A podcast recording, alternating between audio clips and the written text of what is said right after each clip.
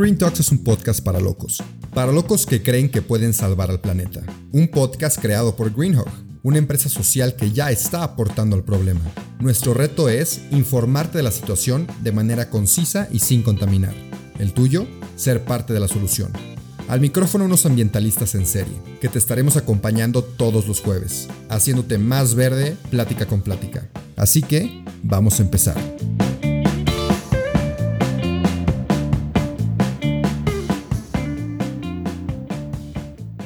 Bienvenidos y bienvenidas a otro episodio del podcast de Green Talks. El día de hoy estamos casi todo el equipo aquí reunidos. Qué maravilla, qué fortuna. Y de hecho, ya habíamos grabado un poquito antes, pero luego Bacho, tan inteligente que es, nos corrigió un dato, bueno, a Jorge, y no, no te creas, Jorge, me lo corrigió a mí. y, y pues ya se sumó, entonces nos va a aportar mucha sabiduría. Pero bueno, antes de empezar con el tema, ¿cómo están? ¿Cómo se sienten el día de hoy? Muy bien, Rubén. Muy bien. Ya, cierre de mes. Cierre de mes. Feliz de que es viernes y quincena. es quincena, Es cierto. sí. No, excelente. Qué buen, qué buen día y qué buen día para cerrar con un podcast. Eh, el día de hoy, ¿de qué vamos a platicar, Jorge Lomelí? Vamos a platicar de algo que pasó ayer, el Overshoot Day. Ok. No sé si nos quieras platicar un poco qué fue eso, Bacho. ¿A qué se debió? Sí, el, el Overshoot Day es el, el día en el año en el que agotamos nuestro, los recursos naturales que la Tierra nos podía ofrecer a lo largo del año, que es como una fecha límite, ¿no? Que, que se estudia desde hace varios años por, por varias organizaciones y que justo ayer fue el día en el que terminamos con los recursos del 2021. Ayer 29 de julio. Ayer 29 de julio. Sí, o sea, ya a partir de, de ahorita ya estás agarrando recursos para casi el siguiente año, por así Sí. decirlo. Hablamos del, del stock que tenemos de recursos naturales que en realidad estamos pidiendo prestado como un crédito, que no es bueno que te metas en créditos y luego no pagues. Entonces estamos agarrando recursos que no tenemos este año y va a haber un punto en el cual pues ya no vamos a tener un stock de donde podamos agarrar recursos naturales. Y algo que es este, pues de preocuparse es que cada año hemos ido aumentando eh, la fecha, o sea, cada vez es más pronto el día en el que nos acabamos los recursos que tenemos para todo el año.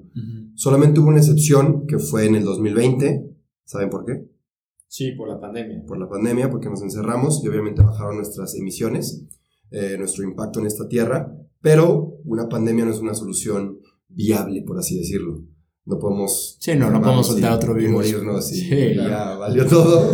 Entonces, vi que investigaste un poquito de soluciones, Jorge. entonces No sé si tengas algunas para, para poder, no sé, no acabarnos todos los recursos. Sí, o sea, pues soluciones generales hay desde la energía que, que utilizamos, pues ahí ya involucra mucho al- pues, a los gobiernos, al país, también el, tipo de transporte y pues actividades diarias. De hecho, hay, hay un movimiento eh, que, que impulsa justo la, una organización que es de Overshoot Day. De hecho, su página está como overshootday.org y tienen, tienen un, un movimiento muy bueno, que bueno, me, me- gustó el, me gustó el nombre, es hashtag move the date.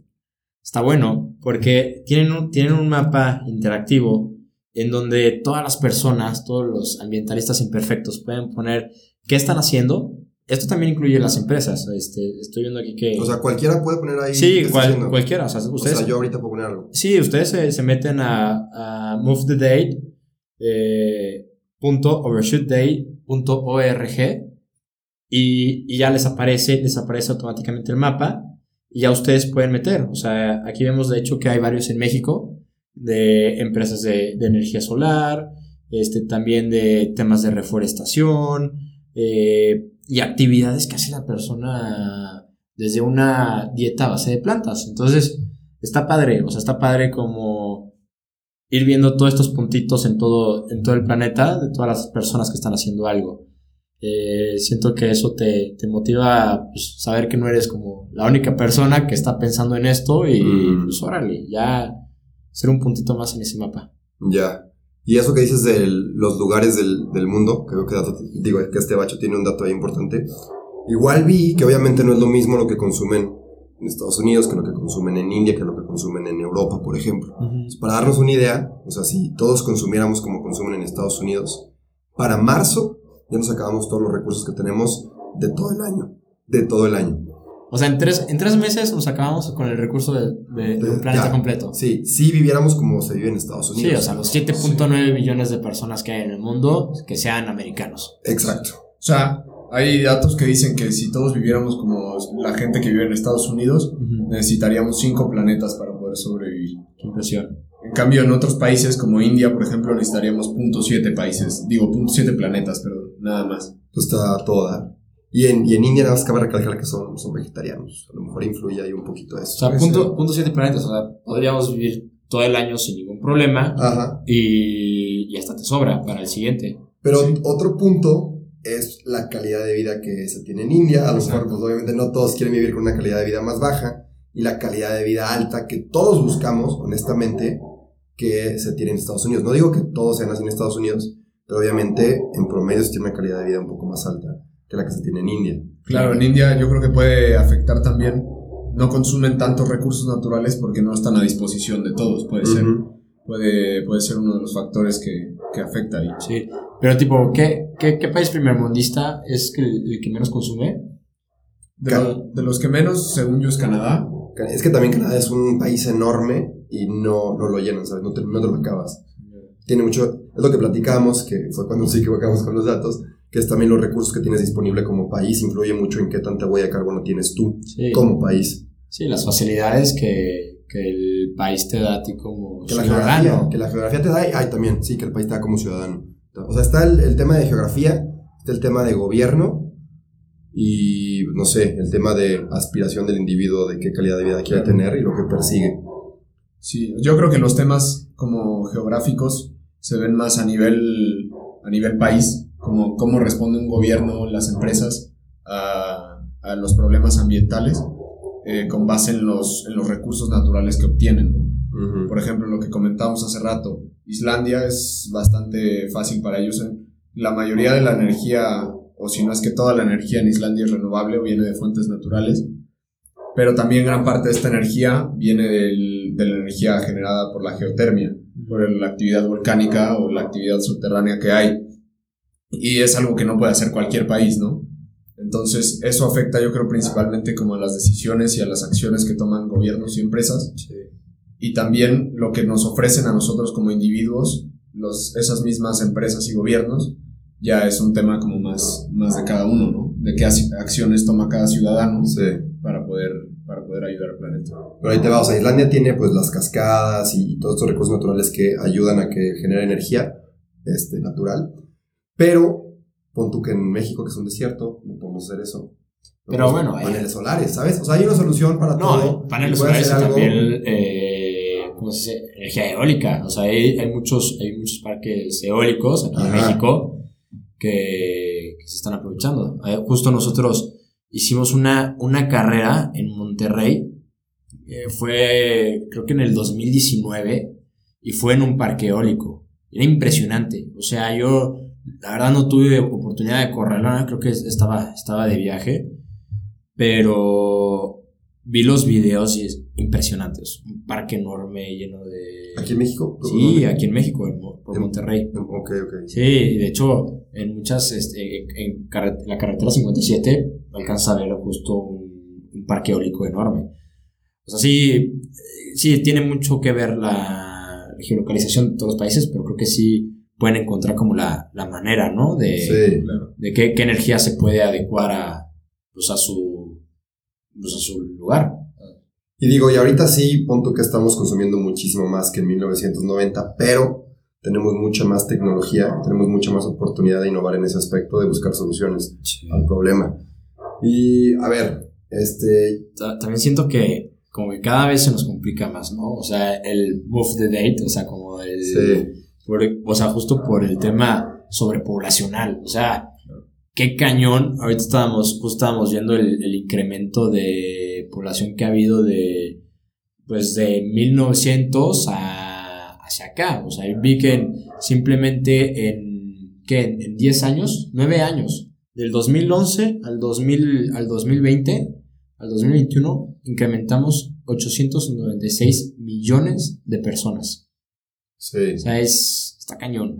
Y es exponencial, porque lo Sí, discutíamos antes. sí. O sea, este no es un crecimiento lineal que cada año aumenta cuatro personas, por así decirlo, sino que es exponencial. O sea, se duplica. Por ejemplo, aquí encontré un experimento que te lo explica. Si Jeff Bezos, el de Amazon, te da un centavo cada mes, pero, pero te lo duplica. Entonces, en enero te da un centavo, Sí. en febrero te da dos centavos. O sea, en, en el pago, en el mes 43 ya tienes mil millones de dólares. Sí. O sea, Sí, de hecho, está loquísimo. hasta me acuerdo que en, como que en primaria te contaban una, un cuento, ¿no? De, O que te dan a elegir de que, a ver, ¿quieres 100 dólares en una semana o quieres un centavo por un año? Cada día y se duplica. Ajá, Algo así. se explica, sí. Sí, era, era- sí me acuerdo de esa historia, que era como el, el sabio del pueblo, que llegó, que llegó con el rey y le dijo, eh, ¿sabes qué? Quiero que esto me lo pagues, pero de esta manera.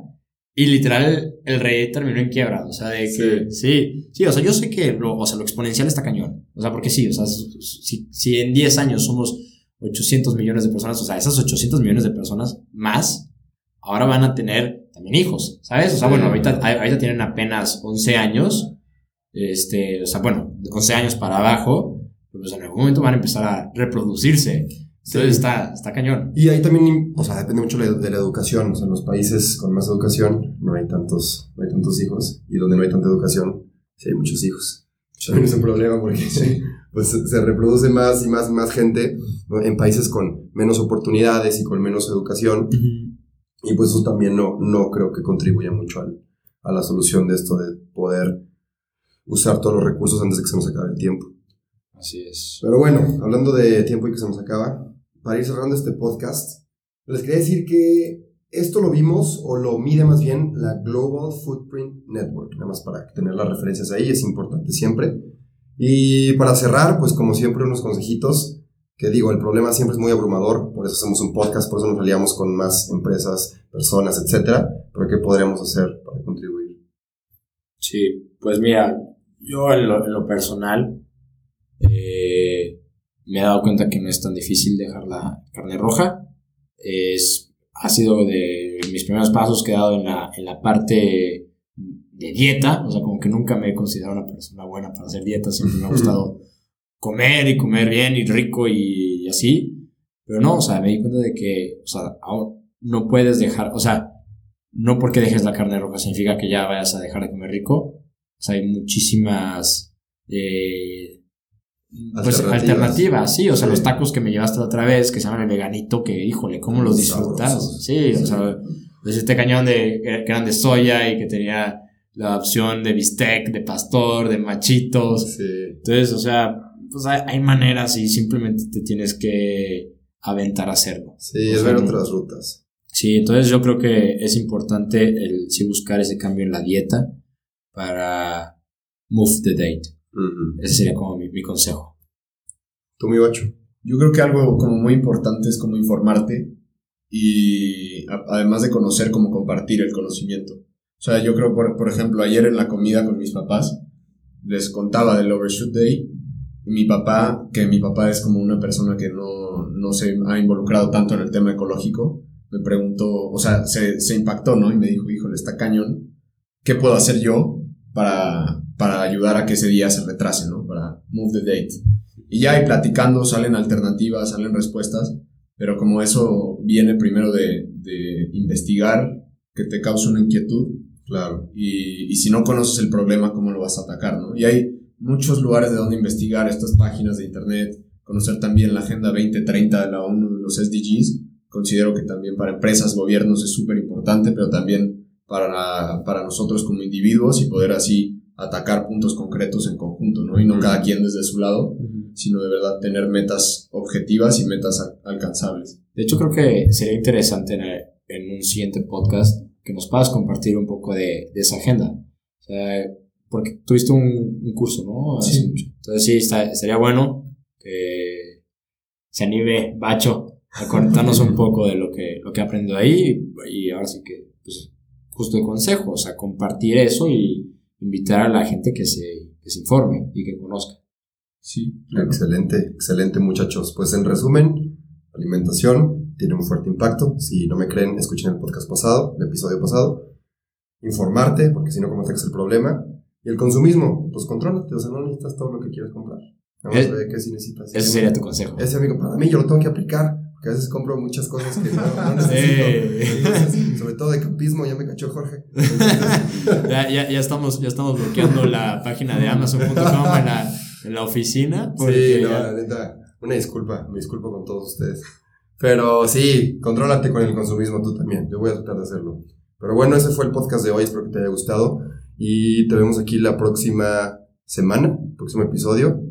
Te mandamos un fuerte abrazo. Y Un abrazo. Disfruten mucho de sus vacaciones. Adiós. Eso fue todo por hoy, pero no te apures, estaremos de vuelta el próximo jueves en todas las plataformas. Si te gustó, te informó o te caímos bien, comparte este episodio. El planeta y quien lo escuche te lo van a agradecer. Nos vemos la próxima semana.